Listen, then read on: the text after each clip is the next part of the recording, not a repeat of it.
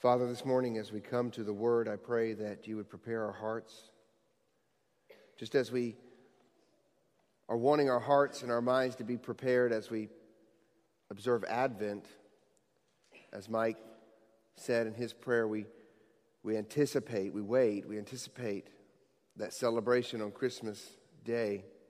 Just as we ask that you prepare our hearts over the course of the next few weeks, we pray that you prepare our hearts right now just as you prepare our hearts for the living word, prepare our hearts for the written word. So, Lord, this morning I pray that you'd forgive us of sin that we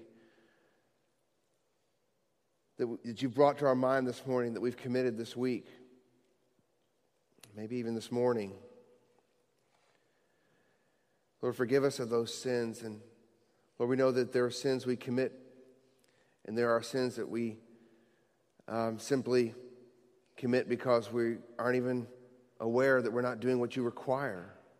So, our sins of commission, our sins of omission, Lord, we ask you, forgive us, cleanse us, and make us ready to hear your word this morning. We ask this in Jesus' name. Amen. Well, it's good to see you this morning. I want you to turn to 1 Thessalonians 5, verse 23. The word elusive According to the Webster's Dictionary, the word elusive means difficult to find, to catch, or to achieve. In our day and age, it almost seems that nothing is too elusive for modern man. Modern man has made astonishing intellectual achievements and has reached remarkable heights. Each year brings mind blowing sci fi like technologies to our attention. Each year, we see wonderful achievements in medicine or in genetic research, stunning insights into cosmology, and, and brave exploits in the exploration of our solar system, just as the other day a new um, space program was begun. I believe it's called Orion, with the goal of eventually getting man to Mars. To recognize man's accomplishments, the world gives out prizes. Each year, Nobel Prizes are given in physics, in chemistry, in medicine, in literature, and economics. And the winners of those prizes are celebrated as world changers, those men and women who have brought the greatest benefit on mankind. But one Nobel Prize, the prize that's probably the most famous of all the Nobel Prizes, represents the biggest thing that has and always will elude man. He has not been able to create a formula to generate it. He's not been able to create a technology to harness it. He's not been able to create an intellectual system to explain it. That elusive find, that fleeting object, that dream that no man has been able to fulfill is simply peace. For all that mankind has been able to do, he has never been able to find peace. As a simple search of any news website will show you, even from very recent events, from Ferguson, where peaceful protests turned violent, to concerns about how the keepers of peace in our society handle themselves, to seemingly unending violence in places like Syria, to terror groups like ISIS beheading Westerners, to the quiet, socially acceptable violence against the unborn that happens every minute of every day in our culture. Peace is elusive. Several years ago, a collection of scientists uh, sociologists and historians produced some startling data. An extensive study concluded that in the roughly 6,000 years of recorded human history, the world has known during that entire period only 292 years of peace. So, in the recorded time of human history, there's only been 292 years of peace. That means less than 5% of recorded human history has been peaceful. During that 6,000 year period, there have been 14,351 wars in which 3.64 billion people have been violently killed. There have been over 8,000 peace treaties during those 6,000 years, most of which were eventually broken. And the value of the property destroyed would pay for a golden belt around the world, 97.2 miles wide and 33 feet thick. And just in case anyone is tempted to think that mankind is at least progressing toward peace, Well, the 20th century has been the bloodiest century on record. And our century, the 21st century, is well on its way to rivaling the previous one. Peace, it seems, is an unattainable goal for mankind. Yet we stand here this morning and we light the candle of peace. We light it in our Advent celebration. And some would say Christians are just naive, like the rest of the world, blindly hoping for something that's impossible to truly attain. To that, we would say no. And furthermore, we believe that only a biblical worldview can provide both the answers as to why there is no peace in our world and provide the answer as to how true peace can be found. For in this book right here, the Bible, we find the only true prescription for peace peace with our fellow man, peace within our own hearts, and peace with our Creator. Apart from the answers found in Scripture, no advancement of mankind will produce peace. Matter of fact, man's advancements only seem to be used to destroy peace. Nobel, I can't remember his first name, but the guy Nobel, after which the prizes are named, the reason he came up with and gave in his will money to start the Nobel Prizes was because one of his inventions, invention of, of a, a, chemical called um, ballistite, I believe, which was a smokeless explosive similar to the word ballistics. It was used to make dynamite. His invention became the single most deadly invention in mankind. so he wanted to make these prizes so that people would pursue innovations that could somehow bring peace to mankind. So today, as we light our second candle of Advent, we want to focus our hearts and our minds on peace, on biblical peace. Peace that can come only through the one who is Emmanuel, God with us, Jesus, born of a virgin, 100% man, while never ceasing to be 100% God. And the Bible teaches us that it is only in this man, this God man, Jesus Christ of Nazareth, Nazareth, that true peace can be found. True hope, as we talked about last week, true love, as we will talk about next week, and true joy as well, as we'll talk about the last week before Christmas. Now, as I mentioned last week, we explored the theme of hope, that Jesus is our hope. And I took us to Romans 15, verses 8 through 13. And that text ended with a benediction.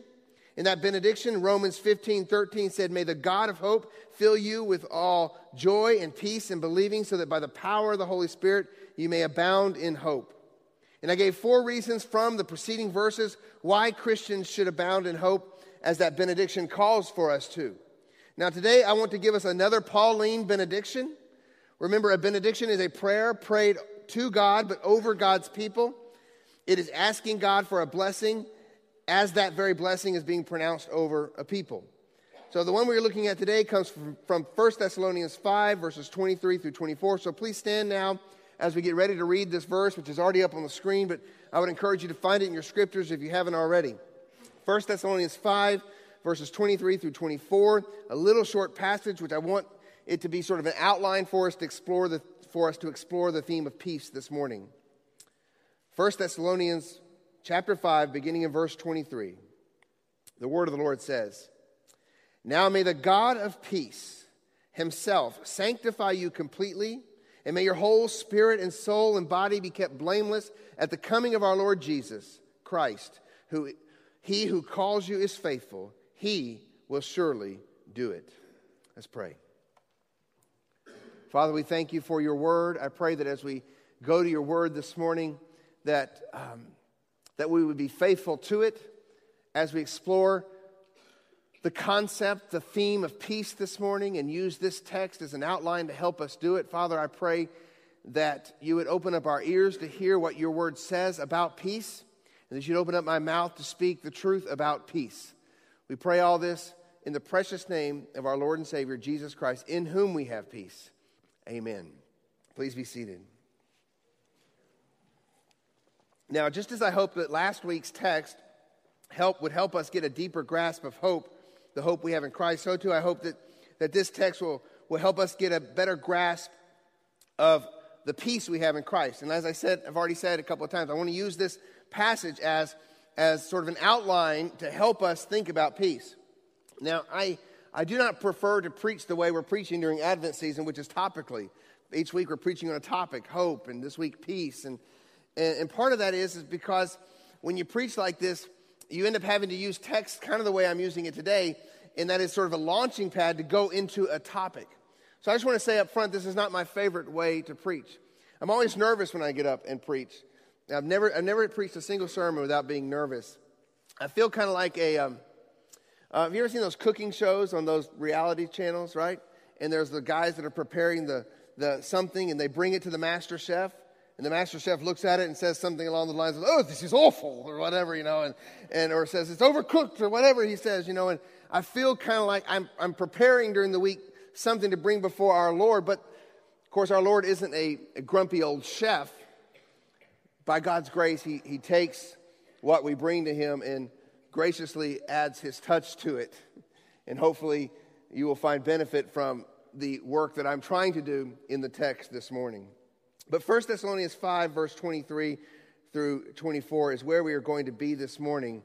And as we think about peace, okay, we think about what the prophet Isaiah said in the text that was read um, even this morning in Isaiah 9 6, that Jesus would be called the Prince of Peace.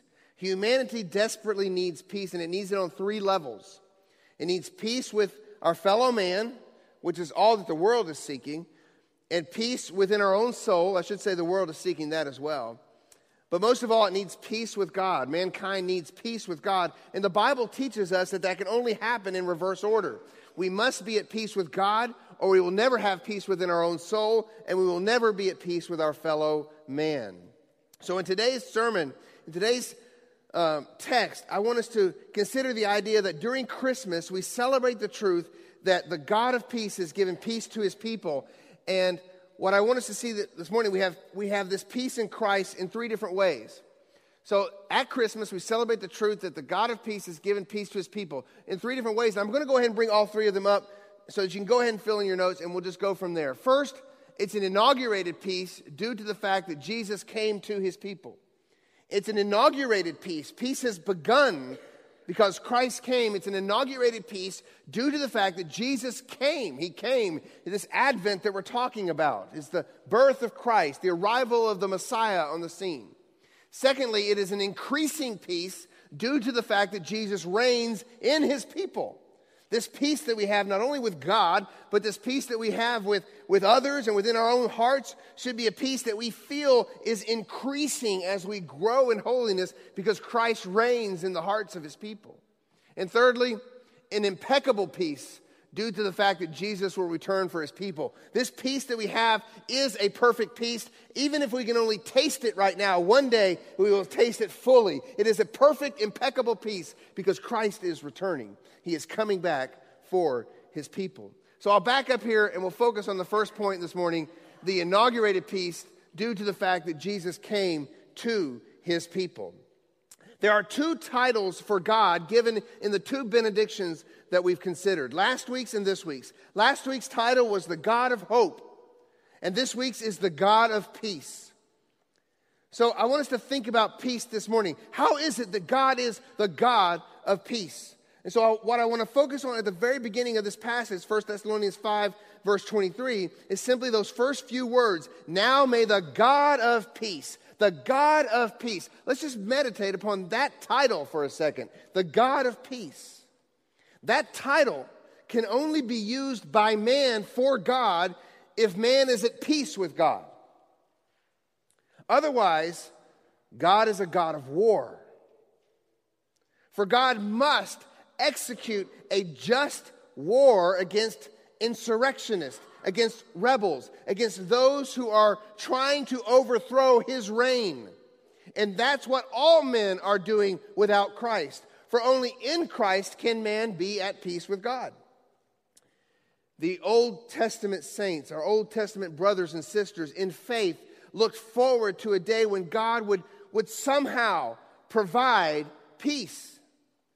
God had shown them in, in, Genesis chapter 34, verses 6 through 7. It says that God shows Moses his back, his back parts. God had shown them his back when, in these verses when it says this The Lord, the Lord, a God merciful and gracious, slow to anger, and abounding in steadfast love and faithfulness, keeping steadfast love for thousands, forgiving iniquity and transgression and sin And that sounds so glorious and so peaceful, and it is.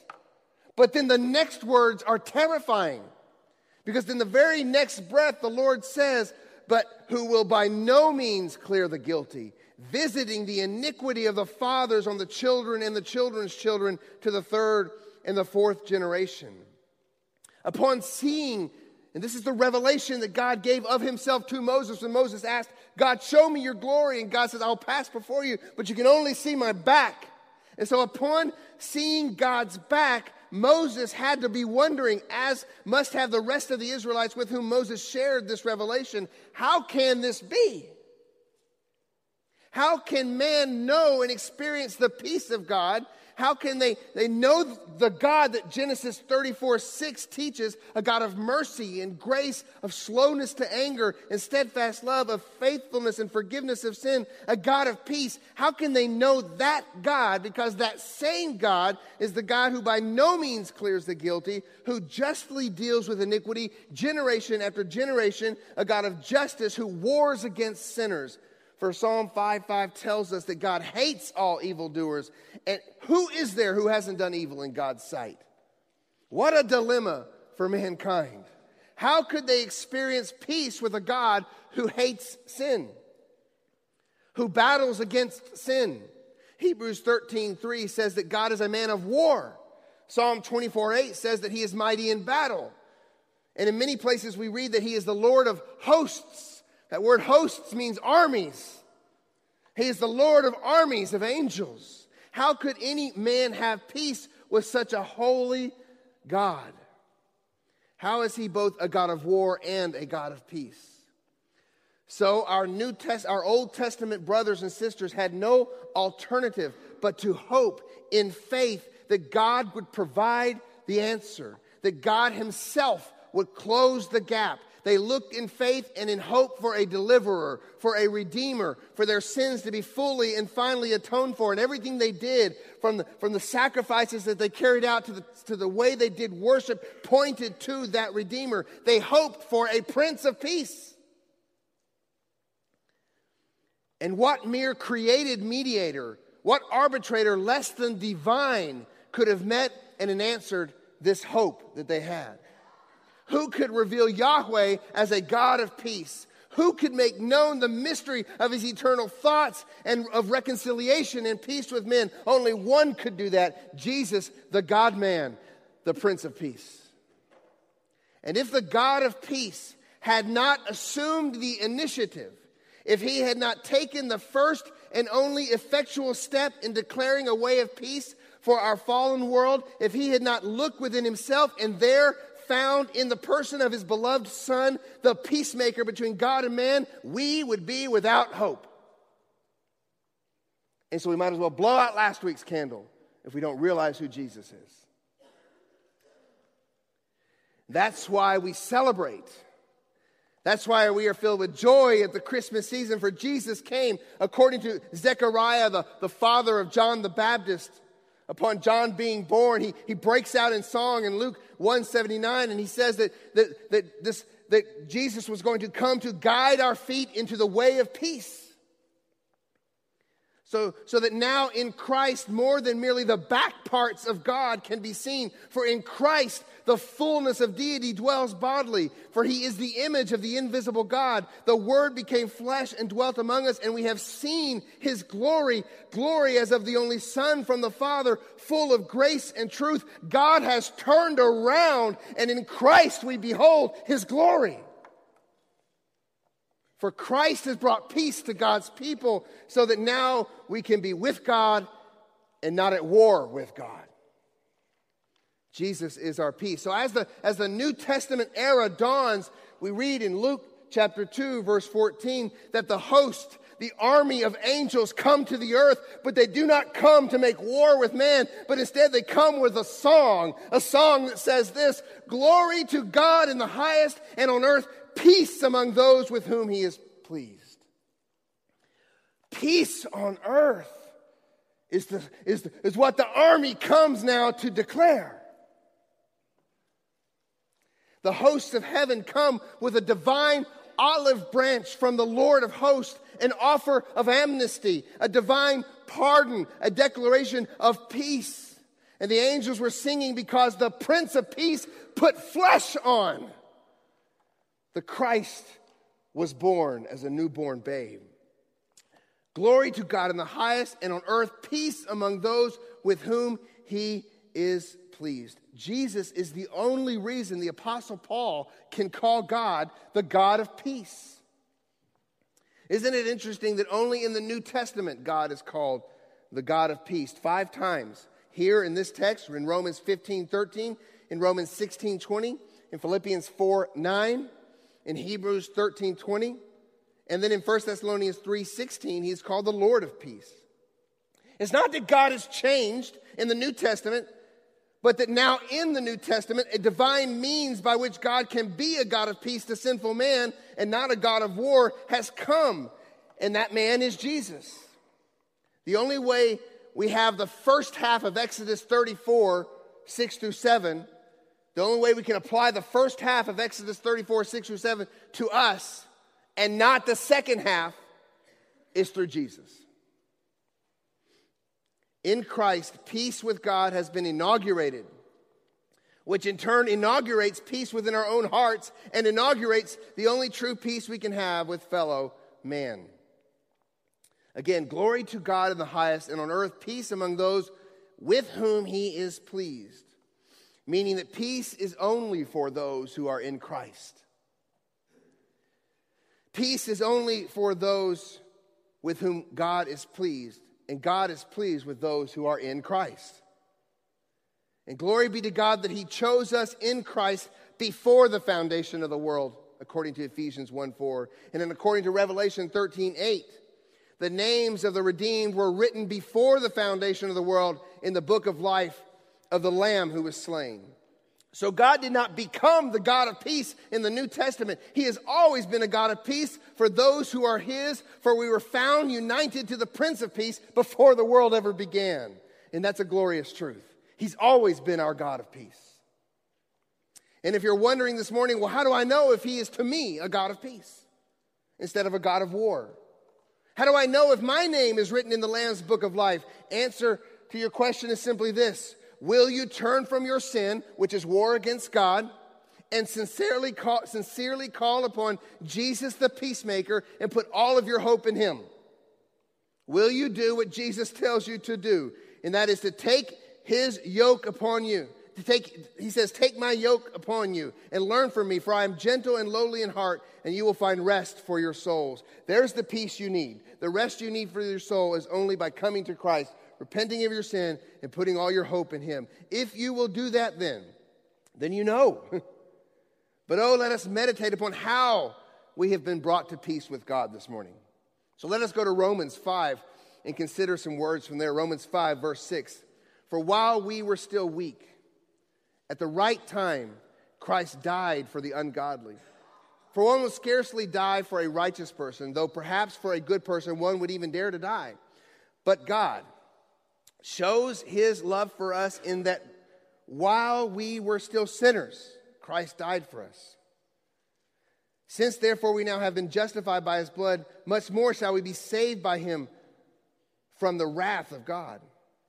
For if while we were enemies, we were reconciled to God by the death of his son, how much more now that we, have, we are reconciled shall we be saved by his life? More than that, we also rejoice in God through our Lord Jesus Christ through whom we have now received reconciliation. Friends, reconciliation is peace. And if you think I'm exaggerating this morning when I say that you are at war with God, Paul uses the language of us being enemies of God prior to being in Christ. Colossians 1:19 says for in him all the fullness of God was pleased to dwell and through him to reconcile to himself all things whether on earth or in heaven making peace by the blood of his cross.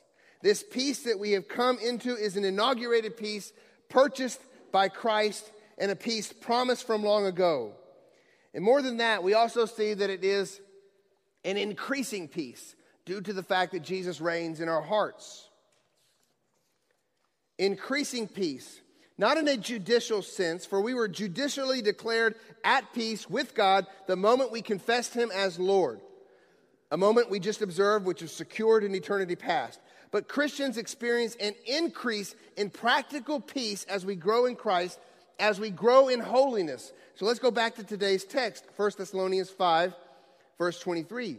Now may the God of peace himself sanctify you completely, and may your whole spirit and soul and body be kept blameless. We increase in our experience of God's peace as we grow in holiness. Let me say that again. We increase in our experience of God's peace as we grow in holiness. And as we grow in holiness, we experience an increase of our peace within our own hearts, and we increase in our peace with our fellow man. Now, may the God of peace himself sanctify you, as to make you holy. The God of peace is making us holy, and the more we grow in holiness, the more we grow in peace. Let me read another benediction to you from Hebrews chapter 13, verse 20, another place where the word, the title, God of Peace, is used. Now may the God of peace, who, bought, who brought again from the dead our Lord Jesus, the great shepherd of the sheep, by the blood of the eternal covenant, let me pause right there. So there's that focus on the, the God of peace. How is he the God of peace? Because the shepherd experienced violence so that the sheep might have peace. So may the God who did that, and continuing in Hebrews 13, verse 21 here, the God who did that, may he equip you with everything good that you may do his will, working in us that which is pleasing in his sight through Jesus Christ, to whom be glory forever and ever. Amen. Our peace was purchased so that we might live differently. Our peace with God was purchased so that we might now live differently so that we might live holy lives. Peace was inaugurated, and now peace should be increasing as we are sanctified. There is a very clear connection in the scriptures between holiness and peace. The path of peace is, is, is found parallel with the path of purity and obedience in the scriptures. And walking on that path, God, as the God of peace, meets his children and says to them, Shalom, peace be with you. To walk closely with God is to walk in progressive sanctification. Let us consider that the holiness peace connection for a moment here this morning. It's all over the scripture, this holiness and peace connection. Well, first of all, what is holiness? Holiness is the absence of sin. Sin is the source of all strife. Sin is the reason we fight against God. It is the reason we are restless within our own souls. And it is the reason we quarrel with other men. So as sin decreases, guess what? Peace increases. Peace increasing with God, for as we are sanctified, we are growing in our love for Him and our submission to His Lordship. Peace increasing in our own hearts as we put sin to death and peace increasing with others as we grow in sacrificial love toward our fellow man. Now, let's look at some of the places we see this connection between holiness and peace. In the first place, I'm going to take you is Matthew 5, verse 43. Of course, we studied this recently as we went through the Sermon on the Mount. Matthew 5, verse 43. You have heard that it was said, You shall love your neighbor and hate your enemy. But I say to you, love your enemies and pray for those who persecute you so that you may be sons of your Father who is in heaven. For he makes his sun to rise on the evil and on the good, and sends rain on the just and on the unjust. For if you love those who love you, what reward do you have? Do not even tax collectors do the same? And if you greet only your brothers, what more are you doing than others? Do not even Gentiles do the same? Let me pause right there. What's Jesus talking about? He's talking about peace, peace within our relationships, peace with our relationships, even with our enemies. And then he says this in verse 48 You therefore must be perfect as your heavenly Father is perfect. Peace with your enemies, peace with other people is the fruit of you growing in perfection, growing in holiness. Hebrews 12 14 says this strive for peace with everyone and for the holiness without which no one will see the Lord. There's this connection between peace and holiness. And of course, that sanctification which produces peace should be most evident in the church, shouldn't it? Within this body of believers, that's where the peace should really be evident. Colossians 3, verse 12. Put on then as God's chosen ones, holy and beloved, compassionate hearts, kindness, humility, meekness, and patience, bearing with one another. And if one has a complaint against another, forgiving each other, as the Lord has forgiven you, so you must also forgive. And above all, the, above all these, put on love, which binds everything together in perfect harmony. So there's this, this sanctification that's happening there in the body. And then it says in verse 15, and let the peace of Christ rule in your hearts, to which you indeed were called in one body. As peace rules, sanctification happens. Peace in the church flows out of holiness, out of battling sin, and out of fighting for Christ likeness. But unfortunately, in the church, we are oftentimes tempted to pursue peace at the expense of holiness. Aren't we, aren't we tempted in the church to pursue peace and unity at the expense of holiness? It's easy in the church to call for unity and to call for peace, but it's hard to call for holiness. The result is that we often find ourselves tolerating sin instead of dealing with sin.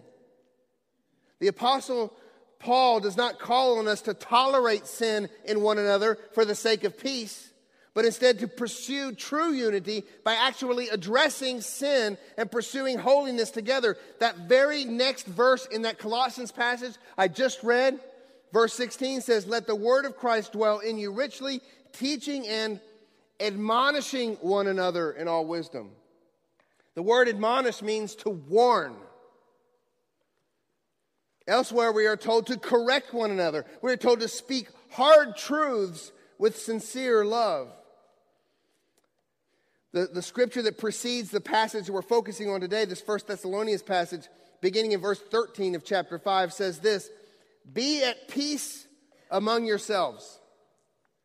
And we urge you, brothers, admonish the idle, encourage the faint hearted, help the weak be patient with them all. See that no one repays anyone evil for evil, but always seek to do good to one another and to everyone. Rejoice always, pray without ceasing, give thanks in all circumstances, for this is the will of God in Christ Jesus for you. Do not quench the spirit. Do not despise prophecies, but test everything. Hold fast to what is good. Abstain from every form of evil. The fight for peace in the church isn't a fight devoid of the fight for holiness. They go together, they are connected at the hip. You can't fight for peace in the church while ignoring holiness in the church. It doesn't work that way. Paul mixes them all together in the scripture. You want peace? Then admonish one another. Warn one another, correct one another. Harbins, if we get along, but refuse to deal with sin and even choose to tolerate sin, even seemingly insignificant forms of evil, then the supposed peace that we have is no true peace. It's no true peace.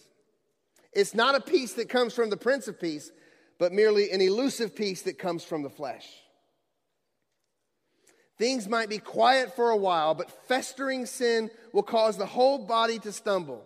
Supernatural, God wrought peace is a peace that addresses sin pursues corporate holiness, which leads the body to grow in genuine love and lasting unity. Now, I had conversations over the past few weeks with different people, and, and one of my conversations was brought up how do we, how do we address sin in the church? And, and this text was brought up, and, and the person I talked to knows who I'm talking uh, who knows about this conversation, but I'm going to mention this text. 1 Peter 4, verse 8 says that we are to keep loving one another earnestly since love covers a multitude of sins. Right? And that is true. Love covers a multitude of sins. Yes, yes, yes. But, but what does that love look like that covers a multitude of sins? What does it look like? And remember, our hermeneutics class, right? Our hermeneutics class, we interpret Scripture in light of Scripture. So let's, let's see what that love looks like from James.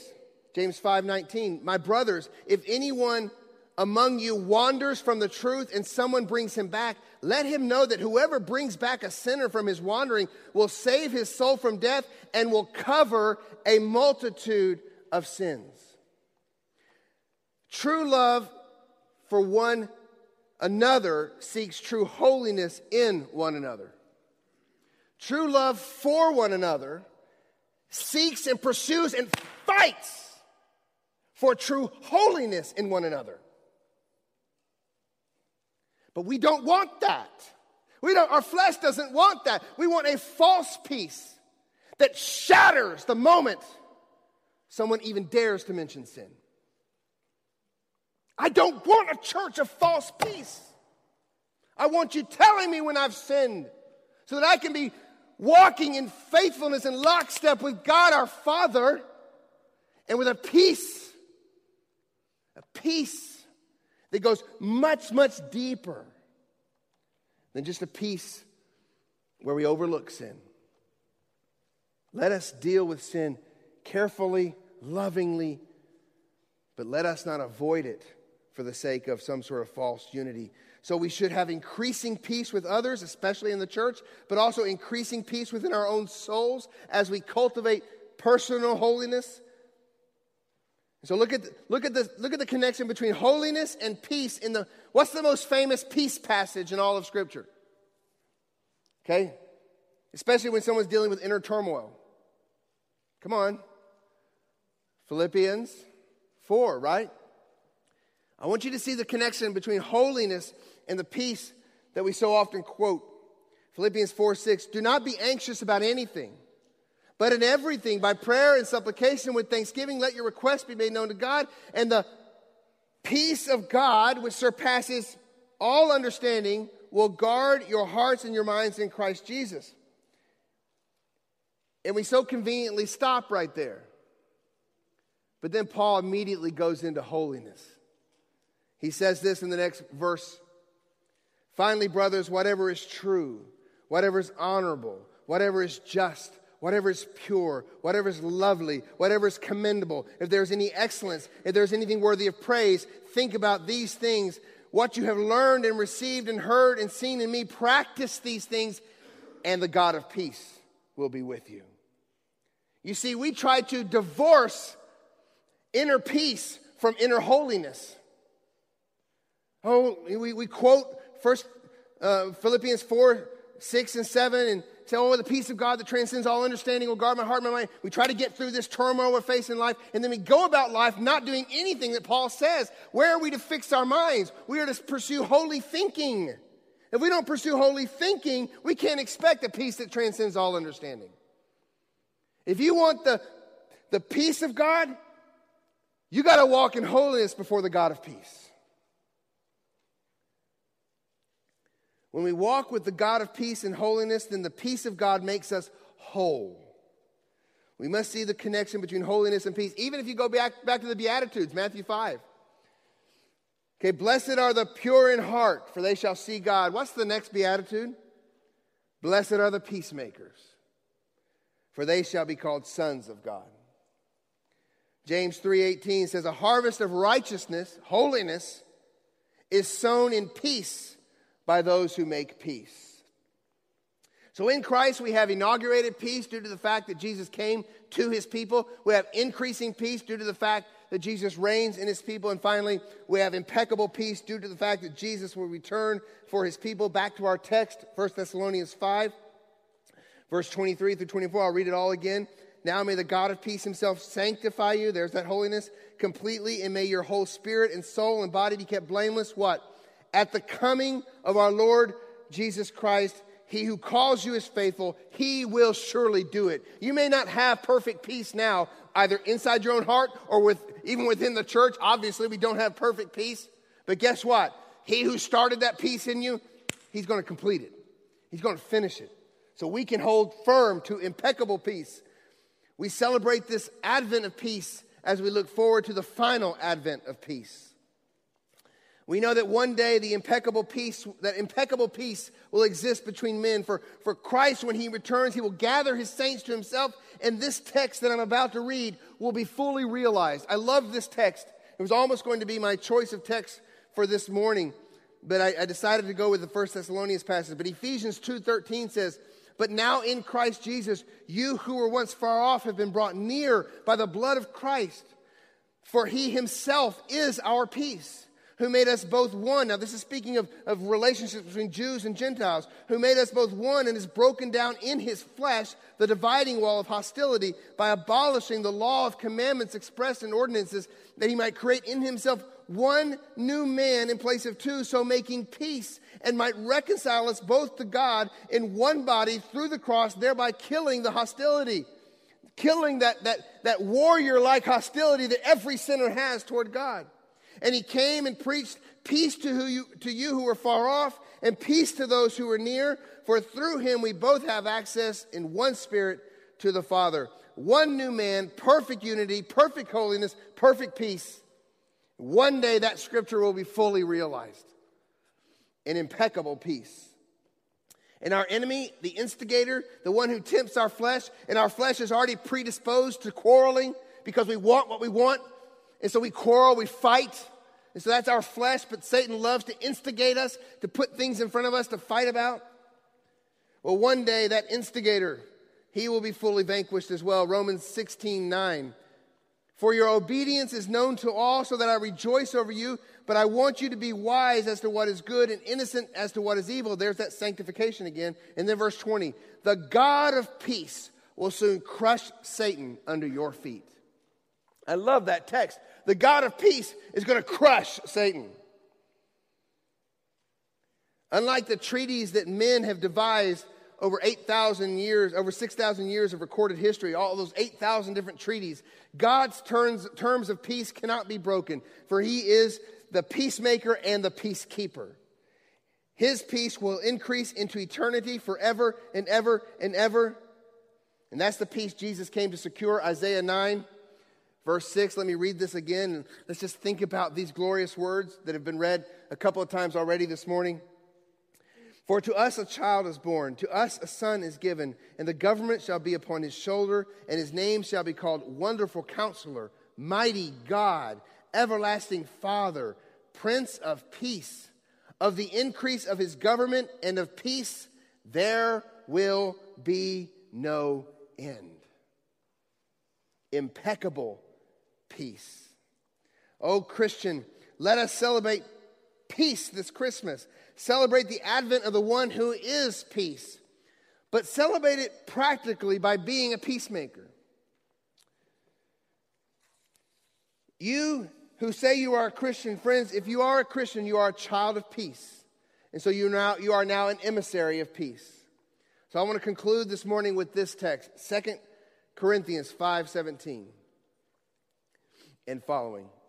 Therefore, if anyone is in Christ, he is a new creation. The old has passed away. Behold, the new has come. All this is from God, who through Christ reconciled us to himself and gave us the ministry of reconciliation. There's that peacemaking. That is, in Christ, God was reconciling the world to himself, not counting their trespasses against them and entrusting to us the message of reconciliation. Therefore, we are ambassadors for Christ, God making his appeal through us. We implore you on behalf of Christ, be reconciled to God. Yes, this world continues to war against its maker, but we are emissaries of peace. We are not soldiers of war. Our war is not against flesh and blood, but against the spiritual forces of darkness. In regards to our fellow man, we come with feet fitted with the gospel of peace. So we go into the world this Christmas. Christians, I urge you to go into the world this Christmas not as a warrior fighting some perceived war on Christmas. Forget about the war on Christmas. No, I want you to go into your homes, your workplaces, your schools, your gathering places. I want you to go into those places with terms of peace. Terms of peace that say, For our sake, he made him to be sin who knew no sin, so that in him we might become the righteousness of God. I want you to take those terms of peace to the world. So go, go tell it on the mountain that the elusive peace that every human soul longs for has been found. Doing so will not win you a Nobel, Nobel Prize, but do it so that Christ might win the prize of his suffering. Lost sheep coming to peace with their God. Do it for the prize that he died for. Let's pray.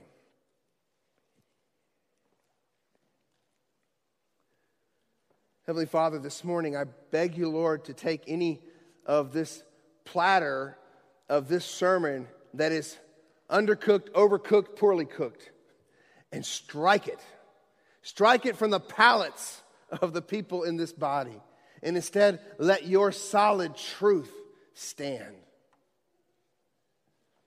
Lord, I pray that we would be people of peace. Lord, it's so tempted. Father, it's so tempting during this season, especially, to get all riled up and angry because some little town in some nowhere part of our country got rid of their manger scene because the ACLU sued them. That's not the war we're supposed to be fighting. No, the war we fight, Father, is against spiritual forces of darkness. And the, the message we take to our fellow man is a message of reconciliation. Father, make us ambassadors. Make us the people you want us to be this Christmas, no matter where we go, no matter who we come into contact with. And I pray this, Lord, for myself as well. Help me to be a better ambassador of peace. So, Father, I pray that you would just help us to grow in holiness this Christmas. How hard it is, Father, to grow in holiness when materialism is all around us. When there's a thousand things pulling at us during the Christmas season, a thousand different unholy pursuits. So, Father, help us to be holy. Make us humble.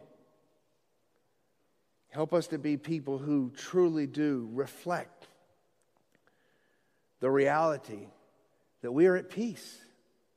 We are at peace within our own hearts because we're at peace with God. We're at peace with you, Father. And therefore, we should be people who can be at peace with others, especially in the body. Lord, I pray for Harbins.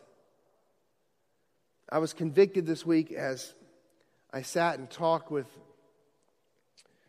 a fellow brother in Christ who said, I don't want to go to a church that's just known for good preaching. I want to go to a church that's known for love. So, Father, I was greatly convicted because all the commendations that we read in Scripture for the churches was that they loved each other, and it was so evident. Everyone saw it. I don't recall a single senior pastor being mentioned in the epistles. So, Lord, help us to be at peace with each other. And as we go out into the world, I know to a certain degree we can't be at peace with the world because the world hates you. But Father, don't let us be people who fight with our fists up. Help us to be people who fight with our hands out, bringing terms of peace, sharing the gospel, the only, the only way that man will ever, ever know peace. And Lord, if there be anyone in this room that doesn't know that peace, I pray this morning that they would speak to someone, whether myself or another member of our church, about how. How do they come into the realization of that peace? Lord, we pray all these things in the precious name of our Savior, our Prince of Peace. We love you, Jesus. We pray it in your name. Amen.